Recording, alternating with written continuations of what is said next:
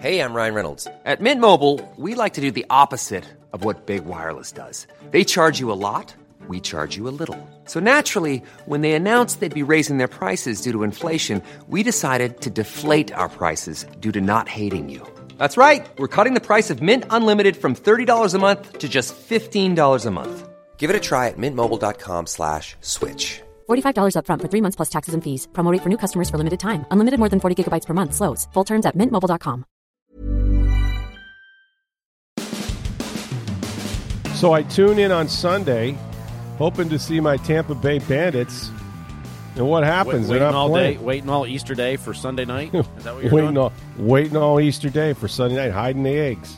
You know, waiting to sitting down in front with my with my colored eggs and watch a little little pro football, little Tampa Bay Bandit ball, first and ten, do it again, Bandit ball. That was the song back in the day, and it turns out they're not playing. They're they're not going to play on. They're going to play tonight. They're going to play Monday night football, USFL football, Monday night, and that's because of weather.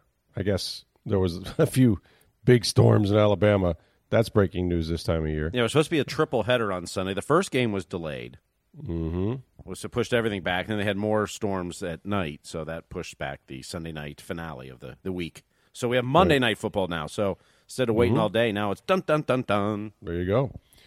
Uh, I don't know who the announcers are, but I tell you what, man, I'm not doing anything. You know what I mean? You guys need me. To, you need me to sit in. I got some. I got nothing to do. I tell you what, man. No more USF Um, basketball games to attend. no, apparently not. Probably shouldn't be any for a long time, to be honest with you. Ooh, I know it wasn't good this year. Um, so yeah, I didn't watch a lot of the USFL. I saw some NFL names that I know. Not thrilled with them necessarily. Most of them at quarterback. A few coaches as well. Jeff Fisher, did he win his opener, or did he lose his opener? I don't know, but they play twelve games, so he'll finish five and seven. Yes, he will indeed. Da-dum-bum. Yeah, because he can't he can't finish seven and nine, which is Jeff Fisher Day. July 9th and August eighth. Those are the observed Jeff Fisher days, because those were always his records. But um, look, gray hair though. I saw a picture of Jeff. uh, The uh, Grecian formula no longer applies. But uh, yeah, so I don't know. What'd you think? You you I caught I caught some highlights. I did not I did not sit and watch an entire game because it's just I'm not going to do that. Um, did you did, did was it was it like minor league football? What did it look like to you? I caught a few minutes on Sunday afternoon. I mean, it was it was exactly what we thought it would be. It's trying to run pro style offense with quarterbacks who aren't good enough to run pro style offenses. Mm-hmm. Yep, yep. I saw names like Paxton Lynch. Shea Patterson was the number one draft pick. He got benched. Yeah, yeah. I mean that's when you get benched in your first game in the USFL. This is not a good development for you. I mean, you know, you've been waiting all this time. You get your spring league going, you get your USFL going, and then boom, you're out of the game. Uh, not a good, not a good result. So we'll see how the how the Tampa Bay Bandits fare. I now, guess. I tonight. understand the Saturday night game. There was as many people, or right about the same amount, maybe even a little more, than watched the NBA playoff game that night. I heard three and a half million. Does that sound right? Uh, that's maybe about right. Now it was Mm-hmm. on Fox and NBC. That helps. So that helps when it's two networks versus ABC for the M- NBA playoff game. That's true. That's true. So in full context, uh, you know, it wasn't one channel you were watching; it was in two of them. But yeah. but I mean, there's interest in it, and you know, there's some cool things you could, you know, they they you could listen to the conversations of the the coach to the quarterback, Yeah. and the coach could be talking to the quarterback all the way up to the snap instead of cut off at 15 Instead seconds. of cut off, yeah. You know, there was there. I mean, there's some cool parts of it and things. Listen, that's the best part about these Mm-hmm. spring leagues is they can try stuff that the NFL can then adopt or not adopt, but they, they get to do it and and um, I like the the peek behind the curtain. I like that kind of stuff. No, I do too. I, I think some of the innovations that you know even came out of the X, the original XFL, and then last you know the the version from a couple years ago, and and and some of those leagues are are great for sports. Um, Yeah. you know, I, I like a lot of those innovations and peek behind the curtains and things like that. So, I mean, there's there's good parts to it. I just the football was okay. You know, it's it's about what I expected. So, you Mm-hmm. Yeah. know, eh, not bad. I mean, if if if you really want to, If some you football just like spring, football, by yeah. all means, it's it's Right. nothing wrong with it. Just you know, it's not NFL football. It's not going to be the same stuff you see on Sundays, and as long as you Mm-hmm. understand that going in, it's fine. Yeah. No, they're going to need they're going to need some bandit ball. Go coach them up, have some bandit ball and some pitch and catch and all that. But you're right. Without without some uh, some you know some mobile quarterbacks do some different things. Um, I I think they they're going to lack star power. You're going to see some recognizable names like I mentioned, Paxton Lynch and guys that have been in the NFL trying to make it back there again one day. But I, I don't know if that's going to sustain the league. But they have a business model that they all play in Birmingham. So only Birmingham has home games, but Birmingham has all home games. so uh, it, it's it's kind of it's kind of funky that way. Um, but yeah, so we'll we'll see how the Bandits fare, and we'll, we'll give them half a chance. You know, I I haven't made a prediction yet. I'll have to think about it, what my uh, season outlook is for that. But uh, but yeah, yeah. Do Football, we need to go game by game through the schedule and predict the? Uh... Maybe. I tell you, man, win, win, win. I got him. Hey, win or lose with booze, 0, baby. man. Twelve and zero. Oh. Win or lose there with booze, go. baby. That's right. Win or we lose with booze, baby. He could now he'd be a guy to have on Monday night. The problem is when he did announcing, he couldn't he could not. You needed a uh, you needed a, a, beep guy. You needed a good beep guy because he was like, I'll tell you what, that quarterback beep, you know, uh, he needs to throw the beep, beep, beep ball down the field. Uh, did just that was a little tough for uh, for the old Coach Arians.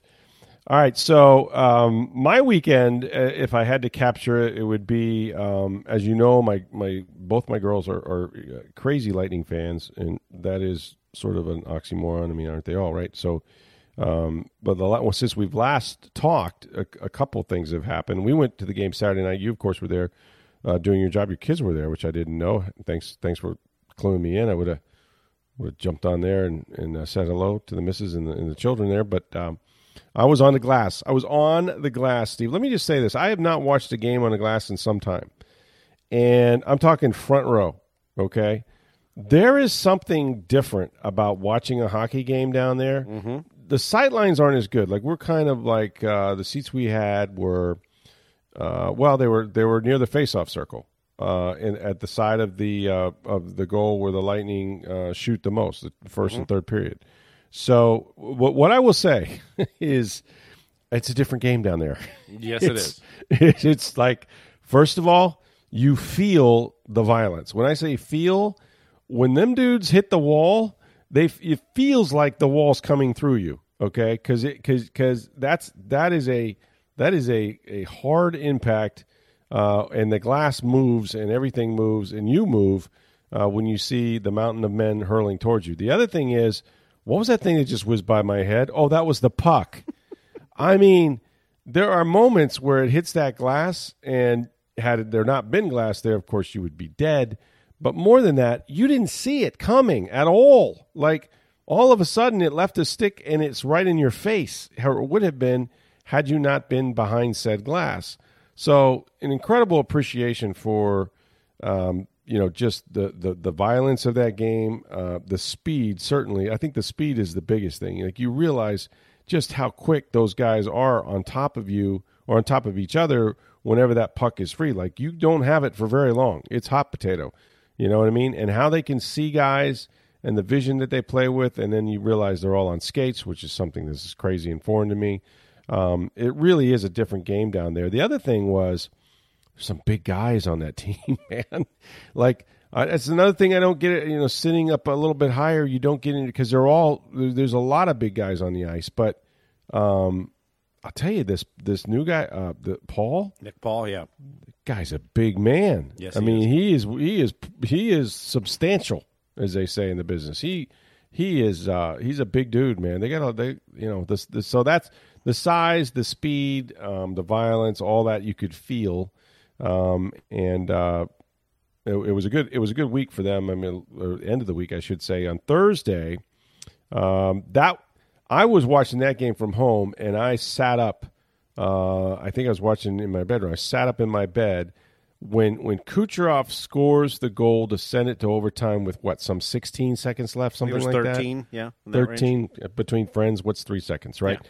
So 13 seconds to go in that game. They're they're trailing. They're going to lose the game. They're going to lose three to two to Anaheim, and then he scores. And I mean, I said at the time, and I don't know that this will stick, or I don't know if anybody else is talking about this. And I said that goal made by that guy, And Alex Killorn had an unbelievable game. He had a bunch of goals called back and made the, the winning pass to win it in overtime. We can talk about uh, to Cirelli.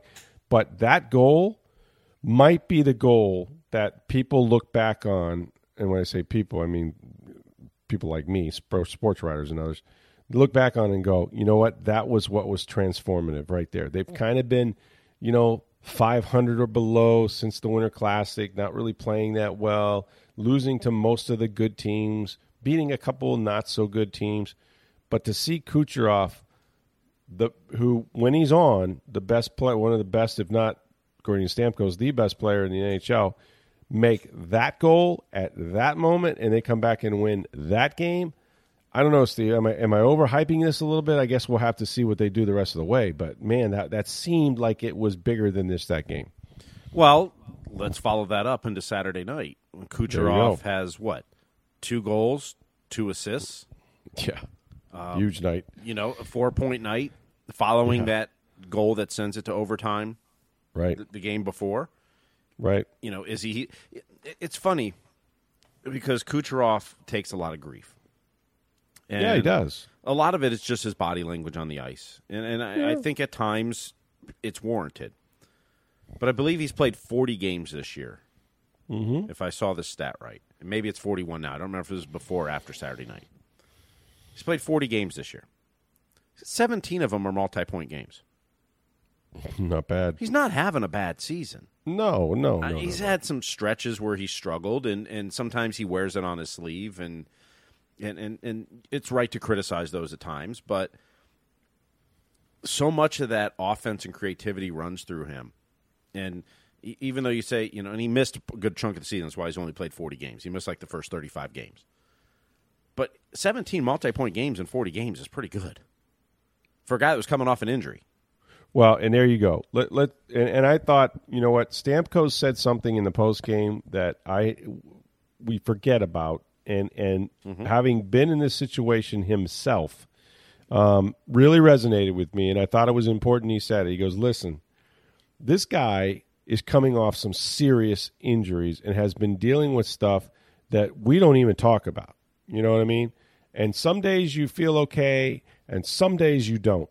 But regardless, he's out there, and you can tell now that perhaps he, meaning Kucherov, is starting to feel his game and feel a little better. And I would take that to mean physically, and with that comes your confidence, right? I mean, like mm-hmm. anything else, if you're if you're coming off surgery, if you're coming off an injury, uh, and we're going to see this with Chris Godwin in football this year, I believe. I hope not, but we'll see. There is a mental, there are many mental hurdles to get over. They play a violent, violent game, and when you don't feel good, when you don't feel your, yourself, no athlete's going to perform because they, they don't have the confidence. Um, they don't have the same um, sort of confidence in their body, and and, and uh, because of the injuries and, and, and coming back, and there's there's you got to work yourself into some of that. I think that was a great point made by Stamkos. Is that we all just kind of forget just because he's out there. Um, doesn't mean you know what he's dealing with. So, well, sometimes you, we assume when a player's back, they're 100%. They're 100%. That's right and they're not That's always. Right. And no. and some of it's mental, some of it's physical. I mean, it's yeah. You know, it's not to say when he came back that he was you know what he was the year before, year before that. I mean, it's right, right. You know, sometimes these injuries take a long time. Um, they could take a year, and then the next year they're back. You know what I'm saying? But they look more like themselves, right? Mm-hmm. I mean, you just it can take that long because again, you don't know the the pain management, you don't know the physical toll, the mental toll that all this is taking on them. But boy, um, what's really cool about what's happening with we we know that like Kucherov is is one of the most creative players in the NHL. I mean, he sets up guys, um, the passes he makes, the way he sees the the whole ice. Uh, you've got to be ready all the time because he's going to find you, even when you don't know that he's going to. But to see his shot go in, to see him score, that's the that's the thing that lifts you, in my opinion. That's that's what's needed mm-hmm. on this team right now. Well, and the one criticism he gets the most, and sometimes it's warranted, is he doesn't shoot enough. Yeah. And because he doesn't shoot enough, teams then cover Stamkos or point, or the, and they, they can almost back off him at times, knowing he's just going to pass. Sure. And, you know, that's a hard thing for a guy like Kucherov who's so creative. Mm-hmm. And the offense runs through him. I mean, it's, you know, oh, no most power plays run through the point guy. Mm-hmm. The Lightning's runs through Kucherov on the wall. There's a few. There's a few players in the league. Patrick Kane's another one that can run it from the half wall. That the offense can roll through them, and and he's so creative and sees the ice so different. I mean, that give and go with Hedman Oh, it was beautiful. on on Saturday night was just unbelievable. Um, you know, Cooch finding Hedman, and Hedman finding Cooch back, and I mean, Cooch had days to throw that puck in the net. I mean, Yeah. that that the the Jets had no clue where that puck was. No. I mean, it's on Cooch's stick, and he threw it in the net, but they had they weren't even reacting yet to it. It was that it was that good of a give and go. Um, when he's playing his game, when he's on, and when he shoots the puck a little more, it makes them so much more dangerous. And if if that goal Thursday night helps propel that and gets him to shoot more, and he put two goals in on Saturday, that's a good thing for the Lightning, and it's a bad thing for the rest of the NHL. No, it, it's really a bad thing. And you know the the game on the game on Saturday. So, full disclosure: if you've gone on on Twitter, you may have seen this because my youngest daughter, Alex Alexandra, um, is a Lightning fan, and of course, no surprise, based on her name, her favorite player is uh, Alex Killorn. So she nothing doing, but I had to go early. I had to sit down there during the warm ups. You know, she wanted to make a sign, so she made a sign with Alex's name and number one fan. And, and believe me, she is his number one fan. I don't. She picked Alex because she likes the name Alex, but he's a heck of a player and he's having a heck of a year. Uh, and he's had a heck of a two games, by the way. He's been terrific. Um, so he he is a, a fan favorite of a lot of people, but certainly uh, you know my ten year old daughter. So um, you know we're we're there and and um, before the game and we're doing doing the whole thing, and you know just just to see and that game looked like it was going the wrong way. I mean the Lightning are down four to two, and I got to be honest with you. I from my vantage point, and again, I'm on I'm on the first row, so what can I see through a maze of people, right? But it looked to me like a couple of those goals. I mean, part of me thought the Moose was going to get taken out the way, uh, you know, the, the way Cooper had, had done with uh, Vasilevskiy. Um, I, I thought that was going to happen to him. I don't. But then I went back and looked at it, and and there was some. He couldn't do anything about some of like some of those tips. Those are frustrating things, and yet I feel like the defense has to do a better job of getting those guys out of there. Like, what's supposed to happen when you have all those deflections? Well, and that uh, we can go back to that on Thursday night because Andrei Vasilevskiy was pulled, That's right. which is which is extremely rare. First time in four years. So the last time he was pulled from a game was the Eastern Conference Final against Washington in eighteen, Right, I was there. Yeah, and he Well, was pulled, he was pulled I was after the the second road. Mm-hmm. period. I believe the last time he was pulled in a game in the middle of a period was 2017. Like Cooper does not pull goalies. no, It's very rare for him to do that. Mm-hmm. But it was a wake up call to the team. Andrei Vasilevskiy had couldn't have stopped any one of those three shots. No goalie Right. was. All three Right. were tips. right. And but it was it was about the team and the way you're they're not going to protect him, right. you're not going to play better, we're not going Right. to let this guy take it on the chin. And a, a side bit of this is they'd like to rest Andrei Vasilevskiy more down the stretch. You're going to see Elliott play more, so hey, the defense is going to play in front. of him. Let's just rest him tonight too. Mm-hmm. You know, that's a side benefit to it. Now, I don't think Andrei Vasilevskiy was happy because I don't think he returned to the bench till the game ended. No, he didn't. And and that's the way competitor Andrei Vasilevskiy is. And he's like, you know, in, in, in defense of him, what did I do to, to warrant that? In defense of him, it felt. Now I'm just. I know what Cooper said after the game, and coaches say that when they pull their goaltenders, especially their starters, as good as Vasilevskiy. And I, who am I to doubt Jon Cooper?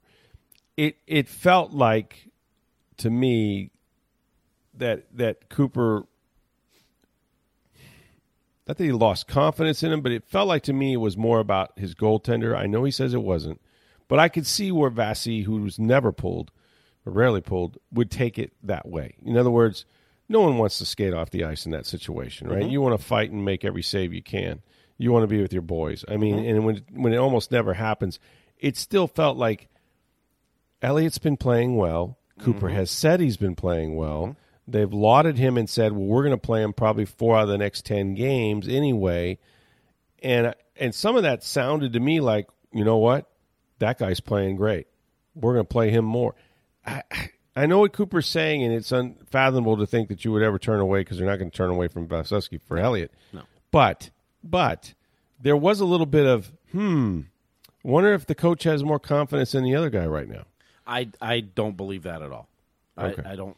I it's purely this was look. The team hasn't played well the last 15, 20 games. No, they have not. It's been up and down. They've had good Mm-hmm. moments.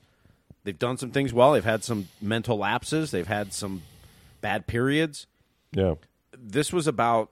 There's eight games left, nine games left, whatever it was at that point. split them up. I'm, I'm gonna. This is my opportunity to grab this team's attention and rest Vasilevskiy for another period and a half to whatever. It and was. then and then he got the next game off, which was planned. I would imagine. Yes. Yeah. Yes. That this was purely, uh, like I said, it purely was a wake up call to the team. It was about Mm-hmm. and and Mikhail Sergachev on the radio on Thursday night and, and told us, and Jeff Halpern on Saturday mentioned, look, there's things you can do for tips. You know, you've got to box your guy out. You got to control their sticks. You got to get stick on stick. You got you got to prevent those. Yeah. You know, it's not. I mean, there's nothing the goalie can do once it's tipped Nope. you know they're going to this spot and it's you know a split Yeah. second and it's all of a sudden under your pad instead of going up to the corner of the net. I mean, what are you going to Sure. do? Right. But the defender's got to do got to tie up that stick, not let you get there. Get that body, move that defender out of the way so he can't tip it. You know, it's things like that that they that they were not doing. You know, they were there was a lot of standing around behind the guy but not really bodying him. Not really Yeah. getting your stick on stick, not tying up that stick so they can't get the stick up. You know, Mm-hmm. and and pulling it had nothing to do with more confidence in Elliott. Uh, There's you have the best goalie in the world. Yeah. Your confidence is sky high, and and not one of those goals would Brian Elliott have stopped. No. Not one. And not and I can't imagine anything Vassy could do at this point when you consider who he is, what he Mm-hmm. is, and the fact that he's riding back to back Stanley Cups where he played every minute Mm-hmm. of every game, including going back two years ago, the five overtime game. You're not suddenly going to say he's not the best in the world because he is. The only way he the only way he's not playing a second Um, If of he's a playoff hurt, game right? is he's hurt or there's an equipment problem that Problem. Yeah. takes too long to fix and he's going to have to come out for a minute or two and then come back in. I mean that's the only way he's not playing. You know what? Every And- minute and of the I- playoffs. I- in his in, in in speaking of that, what we never know what we don't know. We just talk about Kucherov, right? Mm-hmm. We don't know how Vassy feels physically. We don't know what he's dealing with. If it, guys are dealing with something at this point in the year, everybody, including your goaltender, how do we not? How do we not? You know, assume or or consider at least I should say that you know what he needs some time.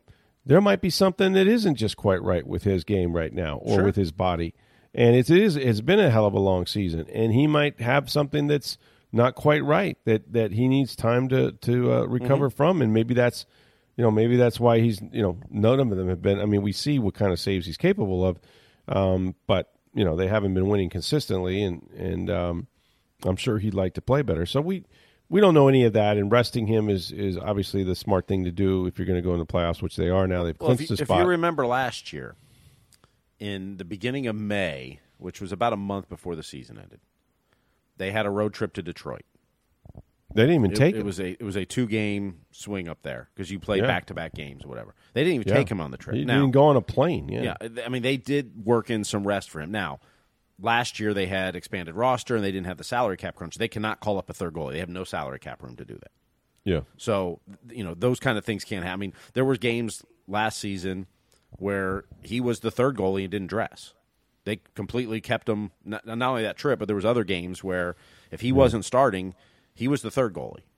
So that if, if if if you know Curtis McElhinney or you know uh, whoever the backup goalie was got hurt in the game, it wasn't Vazzy going in; it was the other guy. It was you know designed to get him some rest and get him. And last year was such a compressed schedule. Well, this is a really compressed schedule. The last two months of the season, a lot of games. So you know Cooper already saying they were wanted to get Elliott maybe four of the last ten. Saturday was probably going to be Elliott no matter what. Uh, You know, so the bonus was Vazzy gets some extra time off because he was pulled on Thursday, and Right. they ended up coming back and winning that game. Right. And they came back and they won again on Saturday, and it was quite an onslaught. They scored Mm-hmm. five straight goals after trailing four to two midway through the second. Tied it up before the third. Um, goals by Stamkos, Nik- you know, Kucherov, as you mentioned, Mikhail Serv- Cherkachev, Nick Paul, who's been tremendous. Nick. Paul is unbelievable. Uh, yeah, he's they they could not have sung his praises more in the postgame show, which I know you produce and listen to. Um, and then Alex that- as we talked about, I mean, scores a goal on Thursday, but had two goals called back. That was incredible. offsides. Almost three in a row because he, he scored a goal uh, early in that game on Saturday. And again, Alex Killorn, my my daughter Alex, Mm-hmm. big big fan. He scores the goal, and um, right away uh, they're going to the bench and they're saying, "Well, we might want to look at that." And I'm going, "This can't be happening. Could he have three straight goals Well- taken away from the guy?"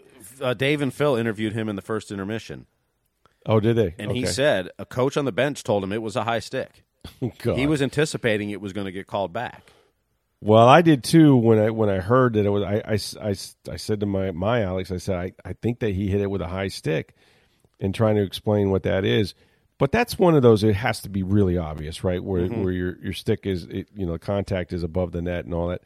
So anyway, they let that go. That he did get the credit for that.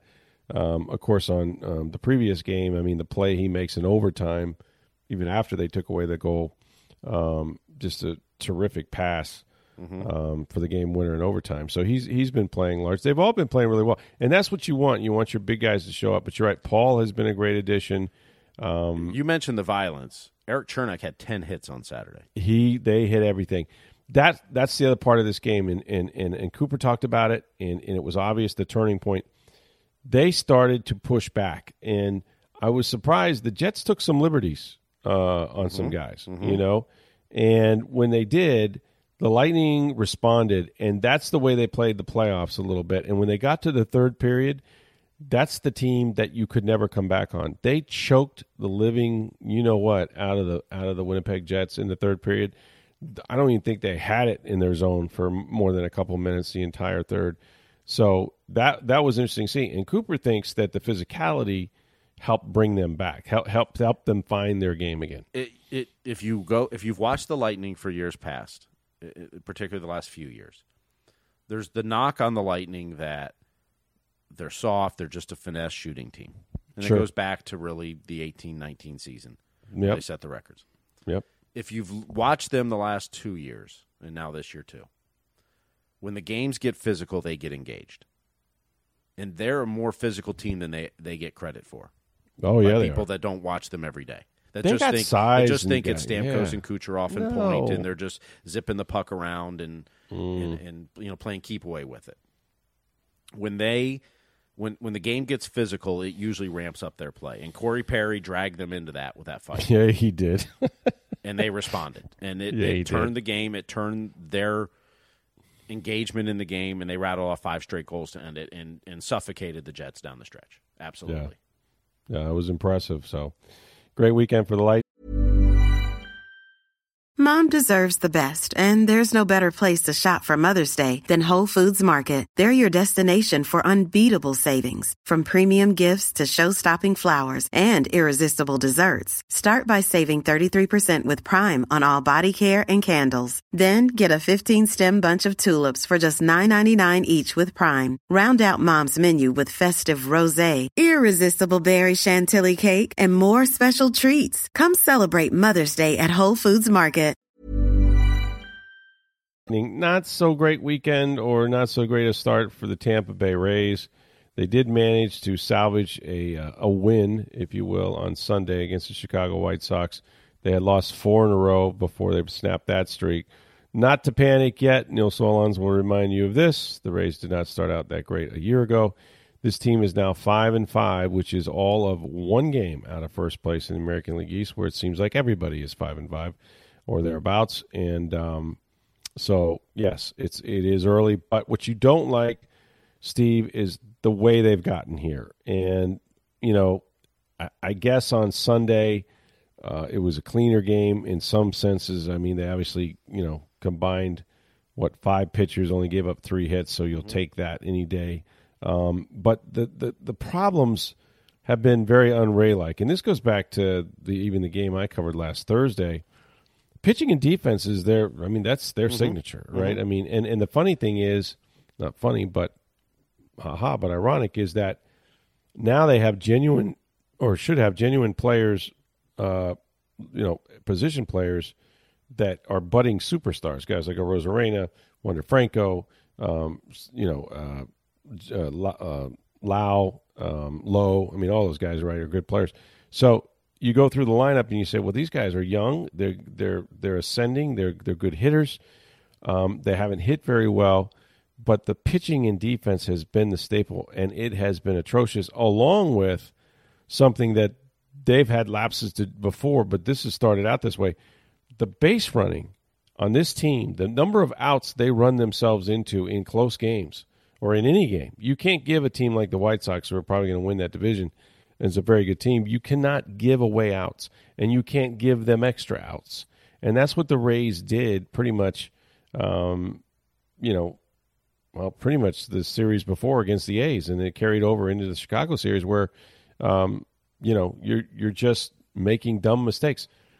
The one that stood out, so they battle back. Um, I guess it was on Saturday, and they're down by a run and Kevin Kiermaier is at second base, and this is in the ninth inning.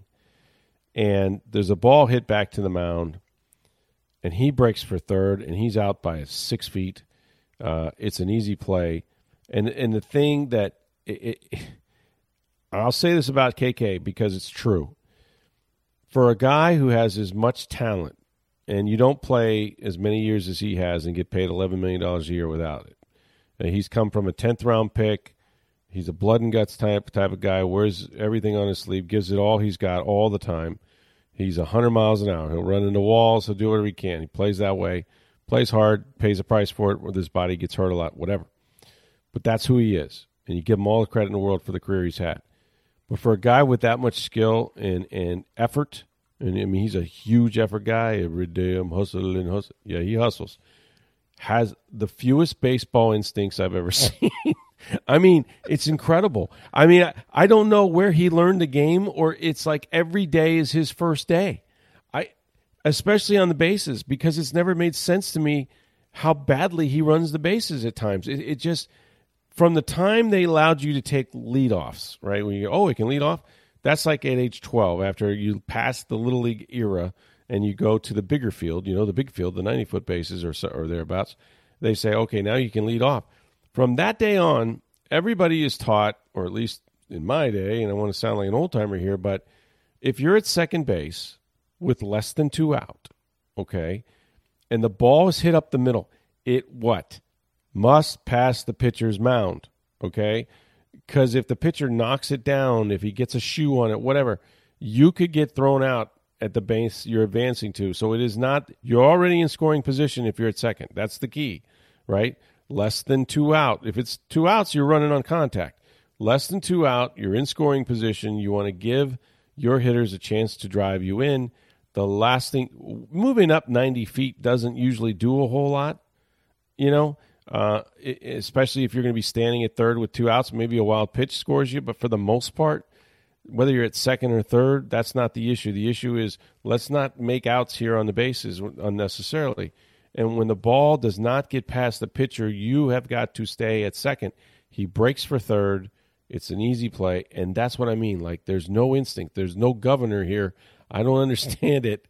Um, but man, they've, they've been bad on the bases. They've been uh, bad in the field. They've made some amazing plays, too. I mean, they've had a couple of home runs robbed, including Brett Phillips, I guess. And Josh Lowe uh, today did Josh that. Josh Lowe did it. Yeah, unbelievable catches that they brought back home runs against the White Sox.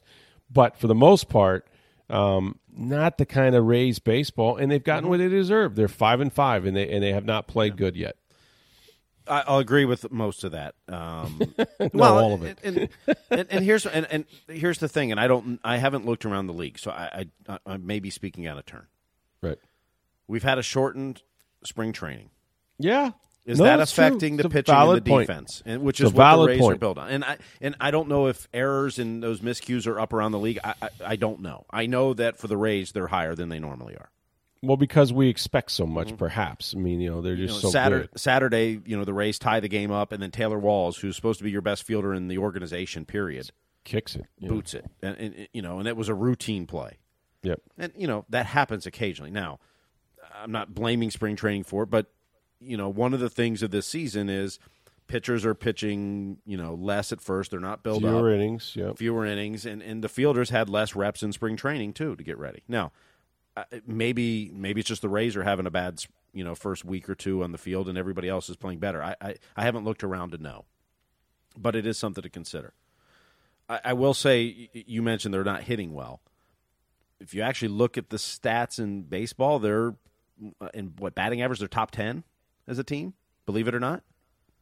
It's hard to believe. OP, hard to believe. OPS and I looked at OPS and on base percentage they're like 13 14 which is about half about midway not Mm-hmm. great but not not as bad as you think it is um, there's a couple I mean Ji-Man Choi is on fire Yes, he's got he what is. 10 hits and 9 walks I mean, on base percentage is over 600 It's stupid. Yeah, uh, Wander Fran- Mar- Manuel Margot is playing really well right now he is.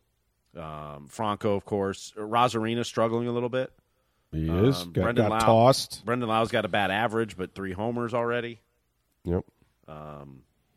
Zunino's not hitting well at this point. What one for eighteen? Oof. Yep. Yep. Uh, but it's one week they're, or week and a half. They're five and five, and you can't you can't imagine that the defensive miscues are going to continue with this team. That's not the way they're built. I mean, you just look at those players and the type of players they are on the field. You just don't think that's going to continue. Well, and that's that, that. You said it right there. I mean, these these are not. This is not like a mystery here. They we've seen these guys mm-hmm. with high fielding percentages. These are not. These are not guys incapable of playing good defense. That's why they play here. They they do play good defense, and that's what they're known for. And so it, it whether you you know laps, maybe it's spring training, maybe it's reps. Um, maybe it was because it was 30 degrees in Chicago. that could be it too. I mean, seriously, I was saying, I was telling my friend this, and look, again, I pff, played baseball for a little while, right? I'm, I'm not on the major league level by any means, but when I went to Arkansas State back in my day, so I, I'm a Florida kid, and what do I know about the cold, right? I figure Arkansas is in the South. Mm, it's more like Missouri uh, and uh, northern Tennessee.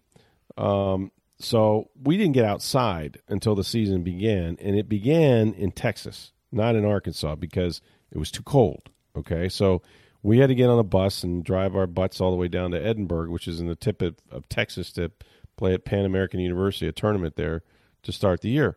So we were inside and we're hitting inside, you know, cages, whatever, all day, right?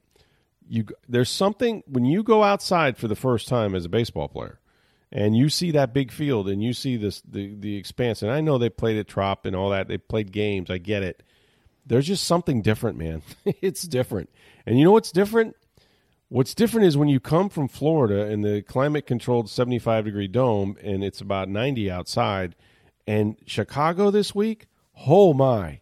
I've got I've got plenty of relatives up there. I think it was in the 30s when that mm-hmm. game started on Sunday. It was 41, wind- I think, and by you know early it was 38, 39. Yeah. 38 39 and the wind which you don't you know when you see chicago fans bundled up look chicago people are pretty hardy you know i mean if it's 50 degrees they're taking their shirt off when you see them with winter coats and hoods and their and their and blankets folks it's cold it's really cold My son, I mean- who's a Florida boy, and is always cold. So I mean, he'll wear a sweatshirt when it's ninety-five degrees outside. my man He looks at the TV and goes, "Why are they wearing coats?" Talking about the fans, he goes, "They should be used to that." That's right. Yeah, that's right. You Chicago idiots. What are you doing? No, I agree. Um, yeah, it's it. It was cold, man, and they were outside for the first time. The other thing is, and I don't. They didn't drop any fly balls. The other element that you hate, I'd rather play in anything but wind. oh yeah, Wind sucks when you play baseball. Let me tell you. And the further you are away from the batter, the worse it is. Um, but when that ball goes up and it's a major league pop up, I can't imagine how they get under it. I can't because it, it sucks and it blows and it, you know, I know they water the field. It's not as bad as when I was playing, you know, college or Legion ball or whatever, but it's still, it's an element that you just hate. You hate it. And, um, and it's been windy up there. So, look, there, there, I can come up with a million other excuses. I think it's going to have a little bit of warming trend when they go to Wrigley, and that's a good thing too. Like now, okay, they're in Chicago. It's cold every night. It's cold every day, but at least they've been there for three days. They're going to be there for three more, and they're going to go to the north side of the town and play the Cubs. Um, so you know, um, they, they've kind of made the adjustment, but there's a lot of things going on. Spring training, like you said, being abbreviated. The pitching is a mess. It's an absolute mess. Can we agree that their pitching is a mess right now because of the guys not being stretched out and Well, you know. you got the injuries to you know Yarbrough missing a start. Yeah. and, uh, Shane Baz now, who we hoped was going to be back in May, is on the he's sixty on the day to 60 say. day. So yeah, now it's June at least till he's back. Um, yeah, I mean they're dealing with a lot of injuries. Mazza looked like he hurt his foot today. Uh, yeah. When he was covering first, first, but he came back out and pitched. Um, you know, it's yeah. I mean the injuries are mounting on the pitching staff, which is not good. Yeah. Shane McClanahan will go today in the series opener against the Cubs. Josh Fleming, uh, whether he's starting or the bulk guy, will be on Tuesday. And then it looks like uh, Rasmussen's going to go on Wednesday. Um, so they'll get the extra rest before their next turn um because uh, I guess this is weird. They've started this season 13 games in 13 days. That's Yeah. never happened before. Yeah, and well, it's of course you know the first week was postponed, so they did have That's an right. off day in that first week. That's right. They didn't have the first week, so That's right. you know So they missed their off day. I think uh, the A's, who the Rays played in the first, started with 17 straight games, or start, you know, 17 Yeah. straight days of games. I mean, there's a lot of teams going through that because of you know that first week being taken away, where there was an off day or two built in for a lot of them. Yeah, still waiting on uh, Yarbrough. He's done some stuff. I guess he hasn't had a setback, but he still hasn't thrown off the mound yet. So, Cash said it was possible that he could uh, start during the nine-game homestand that starts on Friday. The one thing that's been lacking for the Rays is home runs as far as hitting, and that's maybe why That's you true. think it's, you know, they've what seven in their 1st ten games. Yeah, Um, yeah, that's not like them. 21st in the, in baseball. I mean, tied with Mm-hmm. a few teams there, but and then that's where maybe you're, you're you've it feels like they're not hitting well because they're you know they're you know Arozarena doesn't have a home run yet, Zunino doesn't have a home run yet. Right, Um, right. You know, I mean, Lowe's got three of the seven, so that tells you right there. Yeah, they're not hitting the ball a long way. They're they're getting hits, but they're not they're not driving and driving it far. And um, again, that's that's more the timing. You know, that's that's what we talked about with. Uh, I mean, some guys they were talking to Brandon Lowe the other day, and they go, "You feel like you know maybe not have spring training every year. You got three home runs already." He goes, eh, uh, "Yeah, I don't think most people would think that. You know, like you need the at bats. You know, like and we didn't get them all, but you know, so what? You know, we're we're playing, and and there's no use crying over it. But they're used to more at bats before they start the season, and you know, so you know, we'll see. But uh, like I said, they're one game out of out of first place, and they haven't played well at all, except for maybe the first series. By the way, it doesn't matter what Baltimore and, and you know the Rays have beaten them what twenty five out of twenty six or something like that right Twenty five out of twenty seven. Yep. uh, twenty seven. The Yankees can't beat the Baltimore Orioles. It's the funniest thing, and it's not so funny for them because when they get to the end of the year, if they go five hundred with the Rays and everybody else, this the the Rays' dominance of Baltimore is what won them the American League last year. It's going to do it again, the American League East. It's it's crazy. So there's a tweet by Bob Nightingale. It says, You realize that since September 1st of 2021, the Red Sox, Rays, and Blue Jays have clobbered the Orioles 53 and 15. The Yankees are 16 and 13. God, Now, to get more specific, the Red Sox are 15 and 7. The Blue Jays are 13 and 6, and the Rays are 25 and 2. Mm. And the Yankees are 16 and 13 against them. crazy. I mean, that's a That's difference in winning a division. You can't explain it. It just happens in baseball. I, I, I mean, you can't explain it. You know, it, matchups happen. Um, psychologically, it starts to wear on you a while. Again, going back to my own experience, that there were teams in college that won the division, won the conference, right? That no one could beat. We would hammer them. Texas Arlington was one. Like, you can't explain. It's like they come in. It's a four game sweep. There's just certain things, but it's got to. And it it wears on the Yankee fans like crazy. I was reading some stuff over the over the weekend when they were playing them, uh, or last week, and um, they shut them down. The weird thing is they shut down their offense. You know, mm-hmm. it's like the Yankees don't score against the the Orioles, which is really something. The Rays have always had those teams. Like, you know, mm-hmm. years ago it was the Royals that could never win. Oh yeah, remember how many games they lost out there? the Mariners are one now that it just seems like they, you know, the A's Yeah. they struggle with, and and but they're not in the division. Right, When right, it's in right. your division, that especially when you're playing 19 games against your division foes, oh yeah, when you you can't beat a division foe and they've got your number, a, a bad team like that, that Yeah. just that just, just that kills you in the standings. because everybody else is fattening up on them. You'll you know you'll go into a series and they'll split with you, or maybe you beat them, you know, Mm-hmm. three out of four, and then and then the next series they hammer the Orioles four straight, and then when you play them, you split or worse. You know, and it, and it just yeah, it's got it's got to be getting under their on, on their nerves. I know it's getting on Yankee fans' nerves, but it's interesting. Before we get out, just want to send the healing vibes to uh, Buck Martinez, long time, of course, Toronto Blue Jay, Toronto Blue Jay announcer as well. It's been in this area for a long time, lives in Pinellas, I think. Um, uh, it was announced that uh, he's battling cancer. Uh, so we want to uh, wish him the best, obviously, and congratulations to Dickie V. It's awesome, baby. He got to ring the bell. Uh, our Joey Knight was there. He wrote a story about it. Uh, all the all the the trials that he went through. I feel like I've, I've been through this with this man, the suffering, and um, just his ability to share uh, every experience that that he's undergone. And of course, no one has done more uh, to help kids with pediatric cancer. The Dickie V Found, Jimmy V Foundation, and all of that. Um, so uh, just so happy, so so happy for him and his wife Lorraine that he is uh, he he got to ring the bell and he is he is uh, had his last round of chemo, I believe, and um, everything looks great. So. Um, just really happy about that. It's going to be a special gala this year. Let me tell you, that's coming up usually usually around my birthday or in May sometime. Um, so I can't imagine uh, just how euphoric that will be. So, congratulations to him.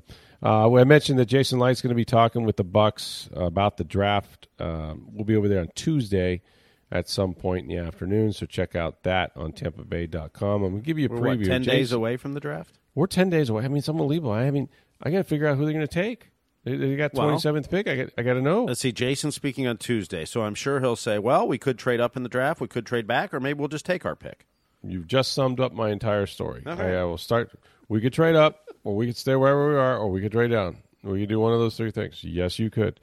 Typically, they move up a lot, but they didn't move up last year at 32. So what would they do at 27? Eh, I don't know. They've moved down Really? before. I mean, Vita Vea, they moved down when they got They him. have moved down. Yeah, they moved down with uh, I want to say OJ Howard. Mm-hmm.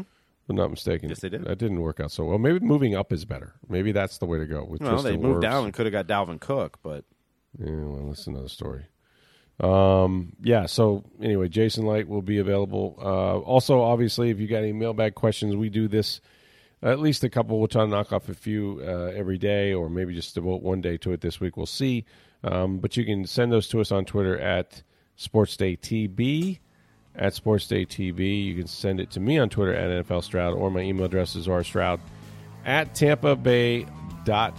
Thanks for listening. We'll be back with you tomorrow for Steve Bursnick. I'm Stroud of the Tampa Bay Times. Have a great day, everybody.